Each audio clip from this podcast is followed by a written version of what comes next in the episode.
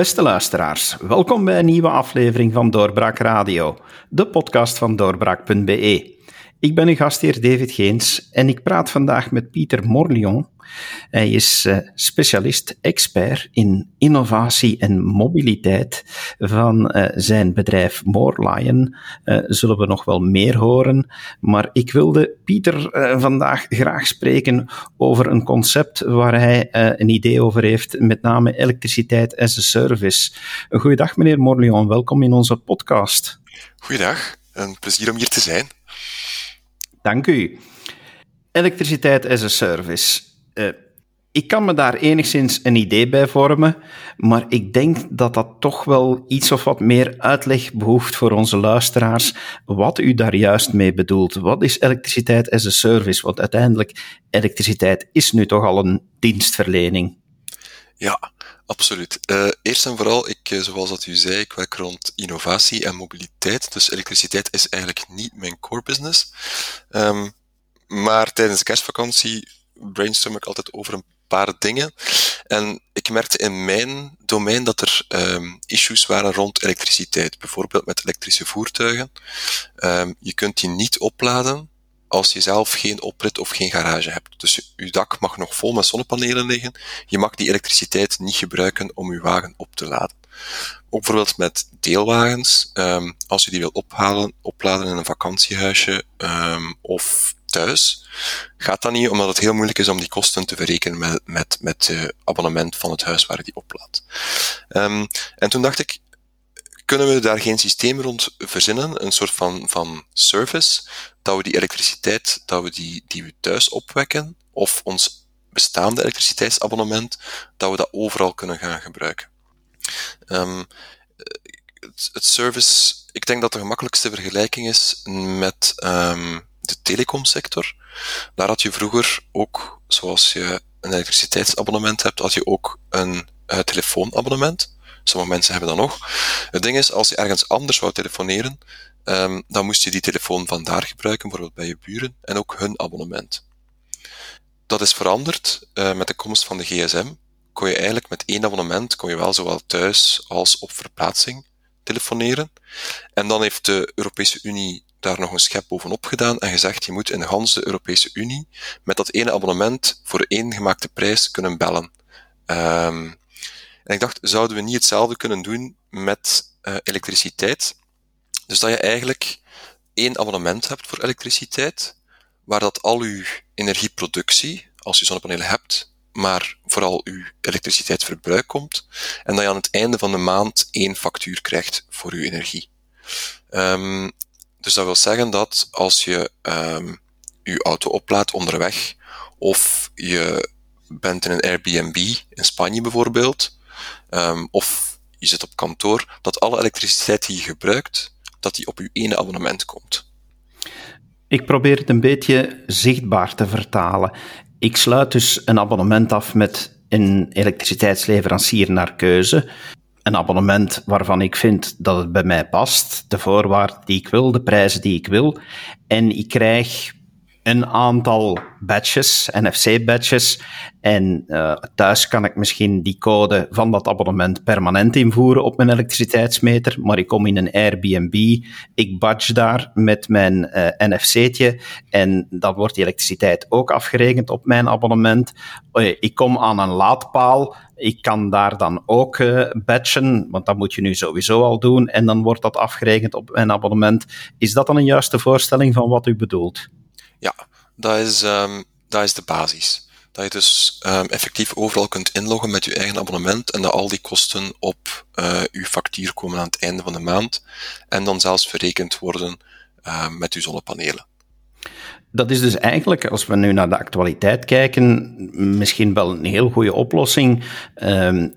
In verband met die terugdraaiende teller. Want ja, die zou nu niet meer terugtellen. Of uh, ja, je zou, je zou een contract moeten afsluiten met uh, een energie, energieleverancier waaraan hij zegt van kijk, ik lever mijn geleverde uh, elektriciteit aan u en krijg daar een vergoeding voor. Maar in uw systeem zou je het beschouwen dat dat allemaal wordt opgeladen en dat dat te goed punten zijn op uw kaart eigenlijk.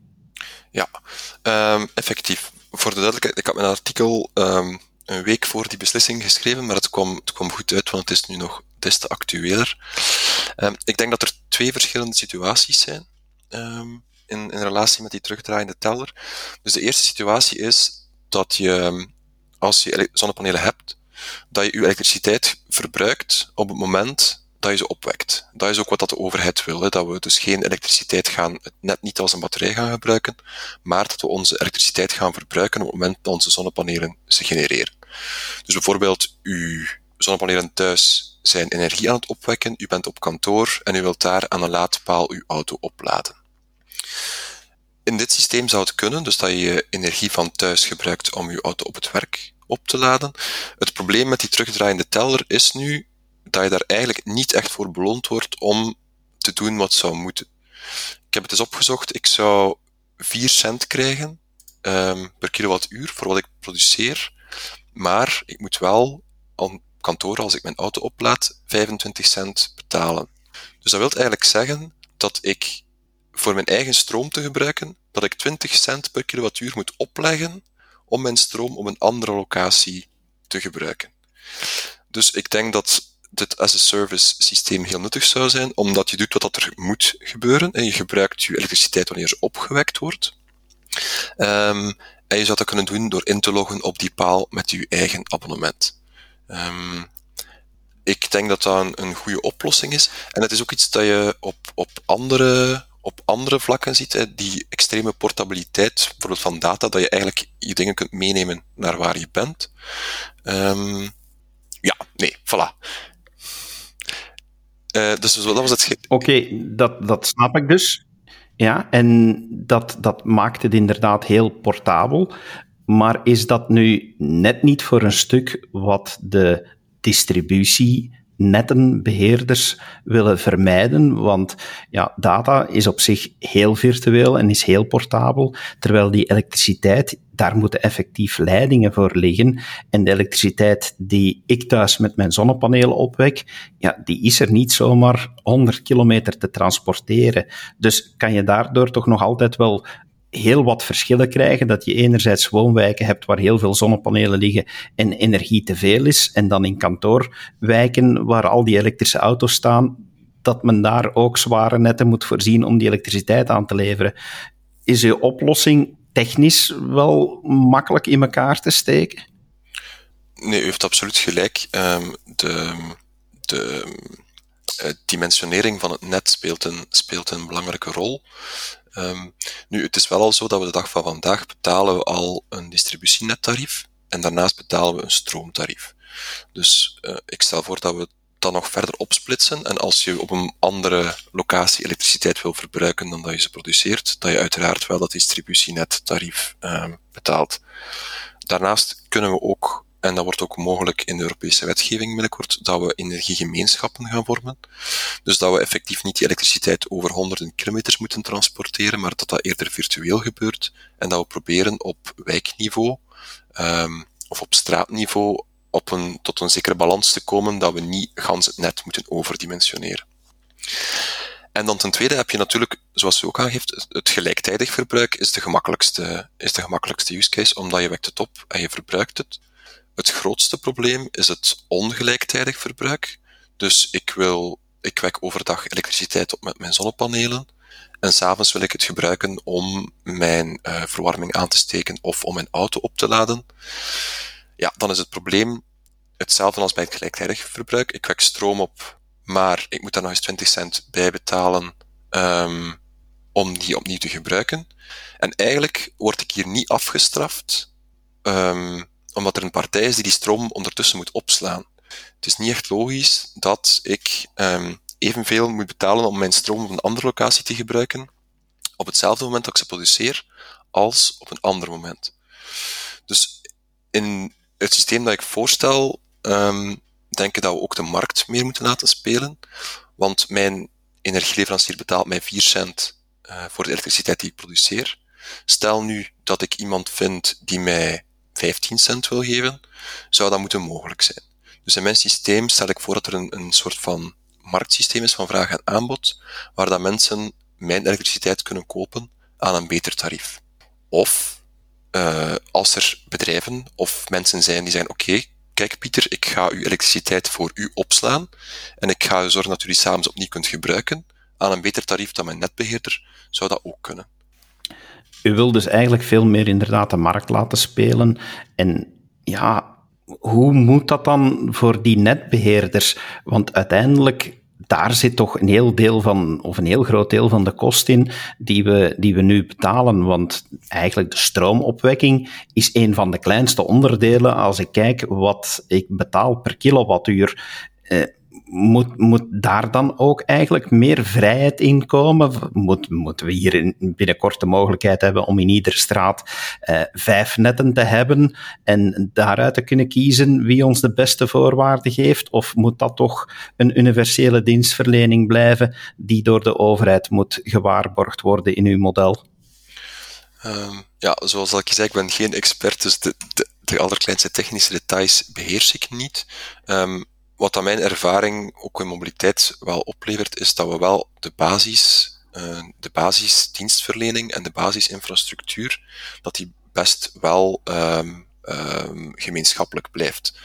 Um, dat we op een degelijke basisinfrastructuur kunnen terugvallen. Nu, ik heb ook met verschillende experts ges ge gesproken voor ik mijn artikel publiceerde.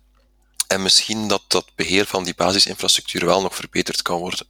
We hebben een aantal momenten, ik werkte bij Stad Gent een aantal jaar geleden, um, hebben we effectief de oefening moeten maken um, wat dat we eerst wilden afsluiten, omdat er zogezegd een, een risico was op blackouts, omdat ons elektriciteitsnet niet voldoende kwalitatief was.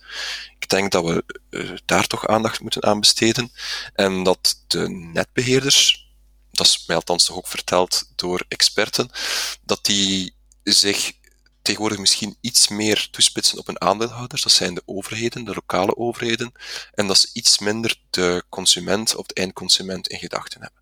Dus dat was een beetje de aanzet ook van mijn, uh, van mijn artikel of van mijn concept. Dat we misschien kunnen vragen dat de netbeheerders iets meer denken over de consument uh, dan over een aandeelhouder. Het grote voordeel van uw concept vind ik dat er, eh, dat er sprake is van plaatsonafhankelijkheid. Denkt u dat dat dan gaat helpen om, en dan kom ik zeker naar uw specialisatiegebied, om qua mobiliteit verschil te gaan maken, dat dat de adaptatie van elektrische voertuigen gaat verbeteren? Uh, net in het voorbeeld dat we daar straks aanhaalden, dat u die kan opladen waar u bent en onafhankelijk van uh, of dat, dat thuis moet gebeuren of ergens anders, zo, zodat die het mobiliteitsvraagstuk helpen uh, verbeteren met elektrische wagens? Um, ja, ik ben er wel van overtuigd. Enerzijds omdat de prijzen al veel goedkoper zijn. Dus nu, um, er was een studie van testaankoop dat je, als je aan een laadpaal laat, dat je soms het dubbele tarief betaalt van wat je thuis betaalt aan je energieleverancier.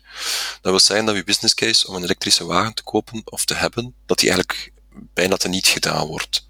Um, en daarnaast heb je nog eens het probleem nu, allee, gewoon in Gent, hier zijn best wel veel laadpalen, maar we zijn onlangs naar Wallonië geweest.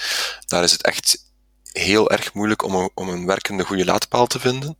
Mocht je daar in een vakantiehuis om, of bij, om het even kunnen aankloppen en je auto opladen, en die persoon is zeker dat die correct vergoed zou worden, denk ik effectief dat dat wel een grote, uh, een grote meerwaarde zou zijn voor de elektrificatie van, uh, van onze vloot. Uw systeem van elektriciteit as a service, denkt u dat het voor de mensen ook in zijn totaliteit beter gaat worden om energie te gaan beheren, het slimmer te doen, er slimmer mee om te gaan en dus uiteindelijk misschien ook geld ermee te besparen? Ja, um, ik denk dat wel. Ik denk dat um, dat het systeem hmm, zou moeten gepaard gaan. We hebben nu slimme meters die uitgerold worden, maar eigenlijk zijn die, wat mij betreft, nog niet slim genoeg. Eh, je zou daar dus enerzijds moeten kunnen op inloggen met je abonnement. Anderzijds bestaan er al toestelletjes, um, zoals Smappy, die het energieverbruik van al uw toestellen in huis in, uh, in kaart brengen. Zover ik weet kan die slimme meter dat niet. Dat is een beetje een gemiste kans. Um, omdat mensen zo geen zicht hebben op welke toestellen het meest verbruiken. Daarbovenop denk ik, als we toch zo'n slimme meter um, installeren gecombineerd met een platform, dat die ook actief apparaten moet kunnen aansturen. Uh, ik had uh, twee jaar geleden vrienden die een, een, wasmachine gekocht hadden met een API, dus die je via het internet kon activeren. En ik vond dat een, een gigantische mop, um, omdat je natuurlijk nog altijd die was moet uithalen, dus het maakt niet echt uit wanneer je die aansteekt. Nu, in het licht van um, van de terugdraaiende teller, maar ook van de wisselende stroomtarieven die eraan komen. Dus er komen stroomtarieven, dynamische stroomtarieven aan. Dat wil zeggen dat je eigenlijk op elk moment uh, geen vaste prijs betaalt, maar de, een, de prijs van het moment. En die, die wordt bepaald door vraag en aanbod. Dus dat wil zeggen dat je op zonnige dagen overdag eigenlijk heel goedkoop stroom gaat kunnen gebruiken, dat je in de winter s'nachts dat je veel meer zult betalen. Dus ik denk dat die slimme meter, of, of het concept van um, elektriciteit as a service, dat dat eigenlijk actief um, apparaten moet kunnen activeren. Dus bijvoorbeeld uw auto laten opladen als de stroom bijna niks kost, of als die heel goedkoop is, uw wasmachine in gang zetten, uw droogkas, um, bepaalde toestellen die niet zo tijdsafhankelijk zijn. Dus ik denk dat op die manier de pieken uit het net gehaald kunnen worden en dat mensen ook heel veel gaan besparen. Dat zou dan eigenlijk willen zeggen dat het uh, principe van as a service nog veel verder moet doorgetrokken worden. Dat er echt een, een partnership zou moeten komen tussen consument, prosument eigenlijk, want uh, er zijn er ook heel velen die voor een stuk dan inderdaad ook produceren met hun eigen uh, zonnepanelen of andere toestellen, en de energieleverancier, die ook meer een rol gaat spelen dan van oh, hier is de elektriciteit en daar stopt het, die kan misschien veel meer een rol gaan opnemen om inderdaad uh, ja, alles slimmer te gaan maken en meer te gaan, gaan uh, richten op, het, uh, om, het slimme, om een slim net te maken en een slim huis te maken en ons slimme consumenten te maken. Ja, dat lijkt me een zeer correcte analyse van u die ik deel. Ik denk dat de, de netbeheerders of de, de, producenten die leveren nu gewoon elektriciteit. Ik denk dat die ook dringend um, kunnen beginnen met het aanbieden van digitale services. Dus een, um, een digitale platform waar je slimme of slimmere meter aan gekoppeld is. Een aantal koppelvlakken waar je dan apps van derden of toestellen van derden kunt aankoppelen en die zij automatisch kunnen activeren of die kunnen interageren met uw, um, met uw steller en uw abonnement. Dus dat ze niet langer gewoon een bakje bij je thuis plaatsen met een kabel eraan, maar dat ze daarnaast ook eigenlijk een digitaal platform aanbieden waar slimmere applicaties op kunnen draaien. We hadden het al over elektrische wagens worden dat niet de grote uitdagingen om uh, in een elektriciteitsnet uh, ons, ons wagenpark uh, veel meer te gaan elektrificeren? want uiteindelijk dat is toch een pak energie die dan plots via het elektriciteitsnet moet gaan. Um, denkt u dat het dan echt ook nodig gaat zijn om die stap in mobiliteit te bereiken, dat we, dat we heel serieus gaan nadenken hoe we naar een nieuw netwerk van elektriciteit gaan? Ik denk dat het op zich wel nog kan meevallen. Um, enerzijds hebben we het voordeel dat auto's 95% van de tijd stilstaan. Dus als je de oplaadmogelijkheden exponentieel vergroot, dat je zowel dus thuis als op het werk, waar de auto's het meest stilstaan, als je daar laadmogelijkheden hebt, dat je eigenlijk heel gezapig kunt opladen om die 5% van de tijd dat de auto rijdt en van stroom te voorzien. Um, en anderzijds hebben die auto's een, een groot voordeel. Er zijn nog niet zoveel modellen die dat kunnen. In Japan is dat blijkbaar wel verplicht, dat je auto ook als batterij gebruikt kan worden. Um, dus in plaats van dat het een nadeel is, zou een auto een voordeel kunnen worden, omdat hij overdag, uh, als je hem niet gebruikt, uh, elektriciteit opslaat, en dat je die dan s'nachts kunt gebruiken als de elektriciteit bijvoorbeeld uh, duurder is op het net. Dus ik denk dat auto's um, dat het wel zal meevallen en dat auto's op een positieve manier kunnen gebruikt worden. Maar dat is natuurlijk geen, uh, geen argument om zomaar plots allemaal uh, miljoenen elektrische auto's op, ons weg, uh, op onze wegen los te laten, want er zijn natuurlijk nog veel andere mobiliteitsproblemen die door auto's veroorzaakt worden. Tot slot, uh, meneer Morlion, is dat een probleem dat nu op Belgisch niveau kan aangepakt worden? Of is dit iets wat dat best meteen Europees wordt aangepakt om een concept zoals elektriciteit as a service in te voeren? Ik denk dat dat iets is dat we best meteen op Europees vlak aanpakken. Je ziet ook dat de Europese wetgeving al een aantal dingen doorduwt. Binnenkort komen er, um, komt de mogelijkheid er om energiegemeenschappen te vormen. Um, dat is iets wat we in Vlaanderen of in België al een tijdje, dat al een tijdje op de agenda staat, het zogenaamde zonnedelen. Um, dat raakt moeilijk van de grond, maar Europa gaat het nu enigszins verplichten.